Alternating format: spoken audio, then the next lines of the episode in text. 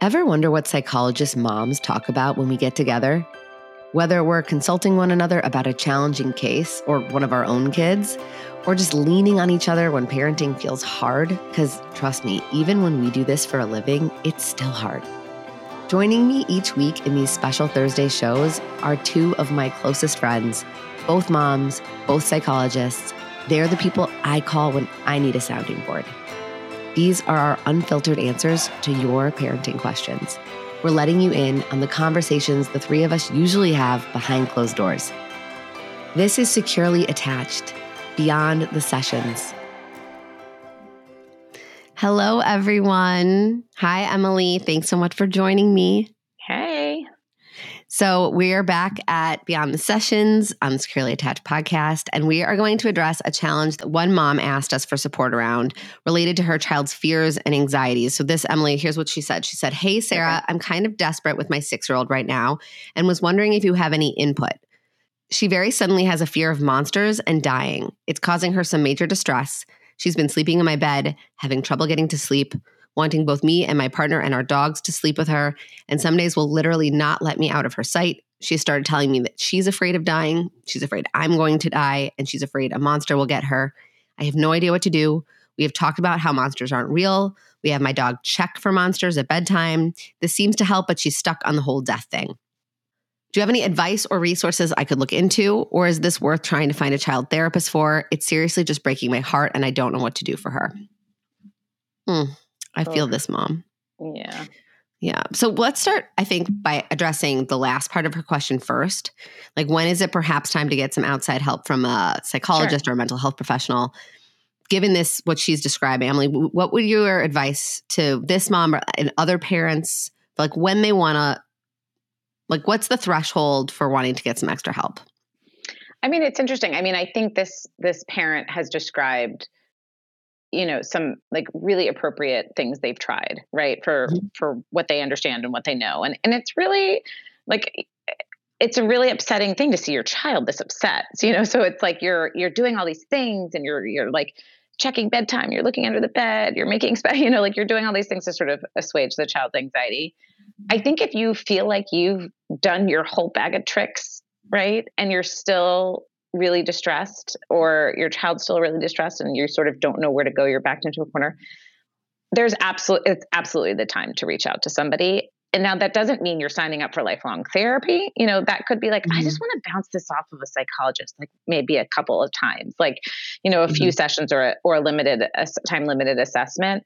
It could be that, you know, you want to pursue something more or different, but I also think like, I love to dispel that therapy has to be this ongoing thing. You know, I think consulting a professional on next steps, or if this is a point of concern, is completely appropriate and might just save you some just like unnecessary heartache, really, you know, like for both you and your kiddo and your family system.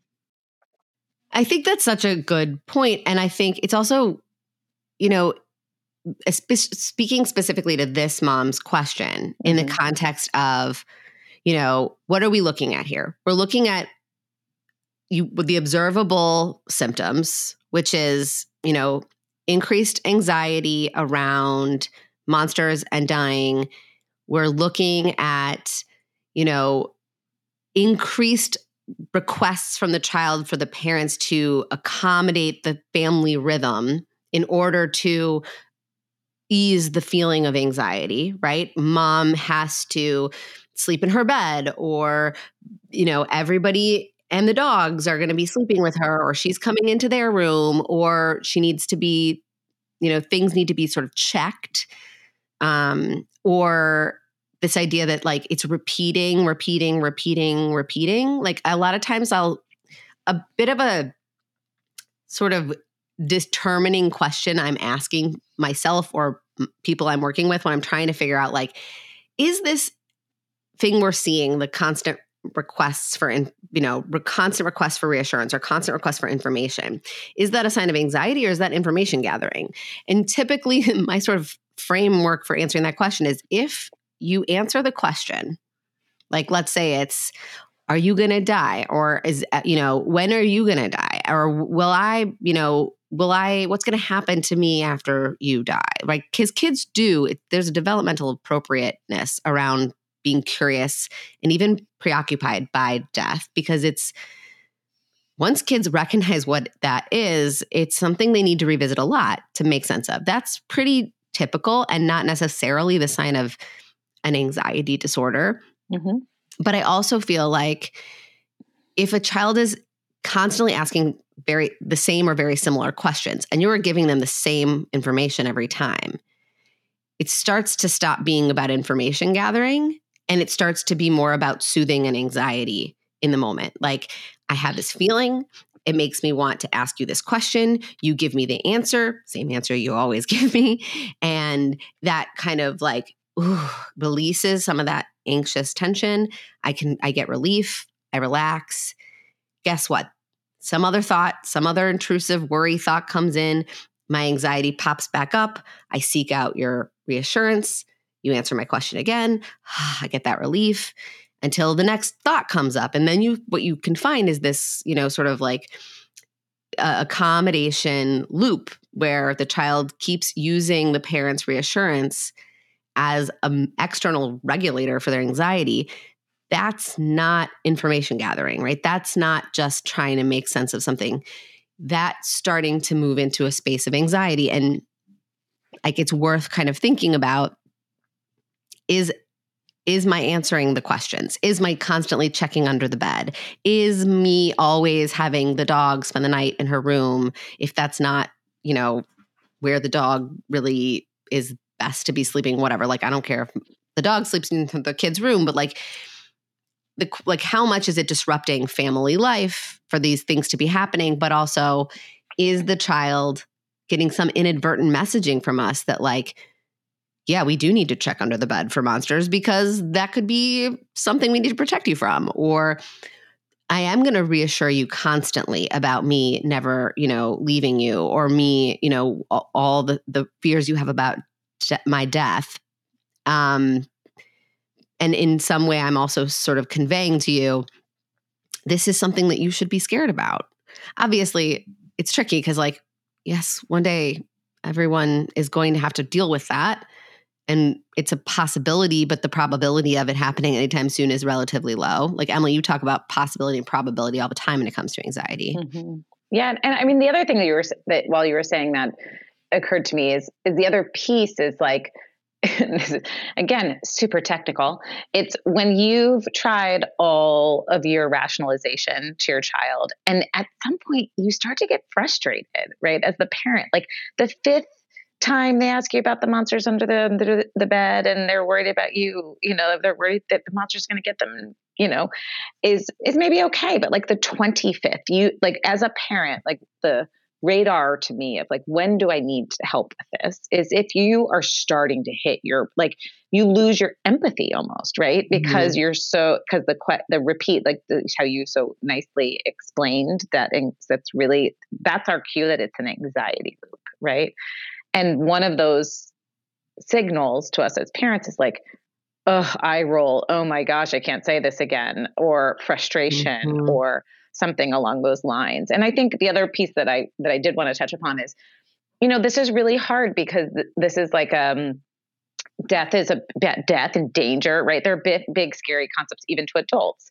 So if your child was really, really worried that the Band-Aid would not leave, would not stay on their skin for, like you could almost blow it off a little. Like you might be able to elevate your parenting self to say like, I'm not going to accommodate this. Like, this is crazy. I have to change your Band-Aid every day, like mm-hmm. this is, like it might not. But when I think when your child is afraid of a topic that's like hard for you too, right? Mm-hmm. Or hard mm-hmm.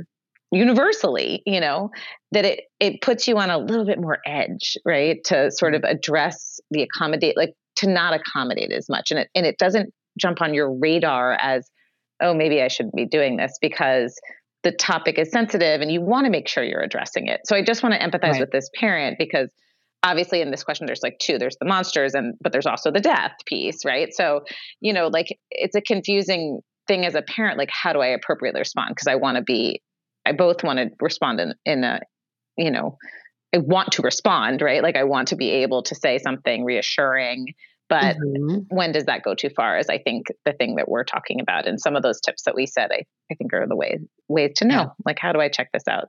And as we talk about a lot on this podcast, there's a lot of treatment for that, you know, so we can really help with some of the reduction of the parental accommodations. The thing that you were saying, Sarah, is the thing that sort of propels that anxiety forward.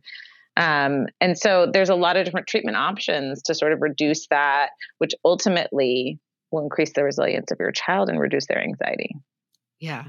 And so I think going back to that point initially of like, okay, at what point do I actually need to get help for this? You know, one, I think whenever you're feeling like, I'm overwhelmed by this and it's impacting like the flow of our family life, or it's impacting my ability to really be patient and hold empathy for my kid. Like, I'm getting burnt out. I'm getting frustrated. It's irritating me. Like, what's my motivation for shifting this dynamic? Or if you're seeing it really escalate, like if you're seeing a real shift in your child's worry to the point where maybe it's not getting in the way of family life, but it's getting in the way of their play. Like, they're not playing as much, or they're not able to be as interested in things, or their mood, or their sleep, or, you know, other sort of activities of daily living is getting, you know, it's, you know, we can't get our teeth brushed because there's worries about things, or like, you know, it's they're not eating as much because there's worries about, you know, how the food is being prepared or whatever. I'm expanding on what I don't think this mom is dealing with those particular worries, but I think those are things that can be sort of common for kids. But if they hit a certain threshold of frequency and intensity, they start to get in the kid's way of like living their life. Those are all kind of the sort of questions in the back of my mind when someone's, you know, coming in for therapy around anxiety, to be like, when we're trying to diagnose an anxiety disorder, I'm like, what is the function? How much is this impairing function? How much is this impacting the relationships in the family? And then how much of this is better explained by just a developmental evolution? Like, this is pretty typical to be afraid of monsters or to be afraid of death. But does it match up with their developmental timeline? You know, if we have a 12-year-old who's so afraid of monsters they can't sleep in their room, like, that's really different than a 6-year-old who's afraid of monsters and can't sleep in their room. The other thing that I think is really important that, you know, this question, the letter that this woman wrote in doesn't say, but is also something that Emily, you probably agree with me, is in the back of my mind when someone comes to see me and the question is this an anxiety disorder or something, is I want to know the onset of it. Like, is this sudden? What it might have been going on, you know, that might be activating this particular fear. Did someone in the family just die? You know, have they been confronted with, you know, information about death that they weren't ready for yet, or that was new, right? Or, you know, was there like a scary dog, you know, that kind of lunged at them when we were walking? And now all of a sudden we have this like kind of question about monsters under the bed, or like, try to think of like, was there something that could have activated this particular fear, or maybe directly or maybe kind of indirectly? Because I do think the context and the antecedents of sort of a new fear or preoccupation can also be something that helps put it into context, and also can help us try to help the child make sense of whatever that fear might be, or the root cause of, you know, why it got introduced now, like, why now? Yeah. I think that also helps you just to know, right? Is this, just to loop it back, is this something that's discrete, or is this something, you know, persistent that I want to have looked at a little bit more closely? That makes a lot of sense to me. You kind of brought this up, Emily, when you were saying there's lots of treatments that deal with this, but like, you know, just to give this parent some strategies, some very straightforward strategies, like the treatment that's coming to mind is like, is SPACE, Supportive Parenting for Anxious Childhood Emotions. That's a therapy that comes out of the Yale Child Study Center by Eli Lebowitz, who is on this podcast. We actually have a SPACE podcast with Ellie I will link it in the show notes in the show description, because it's a really, if you are dealing with a situation like this, mom, I think SPACE is one of the best ways 100%. To understand how to respond in a different way that is both very, very emotionally supportive and validating of the child's fear and experience and not dismissing of it, but also not getting into that accommodation loop. Mm-hmm. Because that's the part. It's like we can be very, very validating, but if we aren't also kind of saying, oh, it's so scary to be thinking about, you know, monsters under your bed. I get that. That could make you feel a little worried. I know that there are no monsters under your bed. And I also know that it's okay to feel scared, versus constantly having this routine where I check all the crevices for monsters, right? Like, it really teaches about ways to support anxiety while not necessarily accommodating the worry. So that's just a resource. I think go to that episode if you're interested. But I think that that's a really good, collection of resources for responding to this kind of stuff. Mm-hmm. Because this mom is asking, like, do you have advice or resources I could look into? Ellie's book, Breaking Free of Childhood Anxiety and OCD, is a fantastic resource for kids who have worries. Whether they're, just a little bit worried about stuff, or they're legit dealing with an anxiety disorder or obsessive compulsive disorder, that book is like a very, very good resource. And one other thing that I feel like is worth noting is, like, a lot of times when our kids are, worried about something that, like Emily, like you said, makes us also uncomfortable, like our death, yeah. We can sometimes avoid wanting to talk about this stuff when our kids aren't feeling anxious and they're not asking us questions, because we're like, we don't want to poke the bear. Like, it's hard to have these talks, and I don't want to make them more anxious by bringing it up when they're not already asking me about it. But actually having conversations that we're initiating outside of their anxious moment, when they're saying, like, check under the bed, or like, tell me you're going to be okay, is to sort of, in those more sort of resilient moments that they're having, where they're, they're not worried about that, it's not impacting them as much, to then kind of say, like, we've been thinking about this a lot.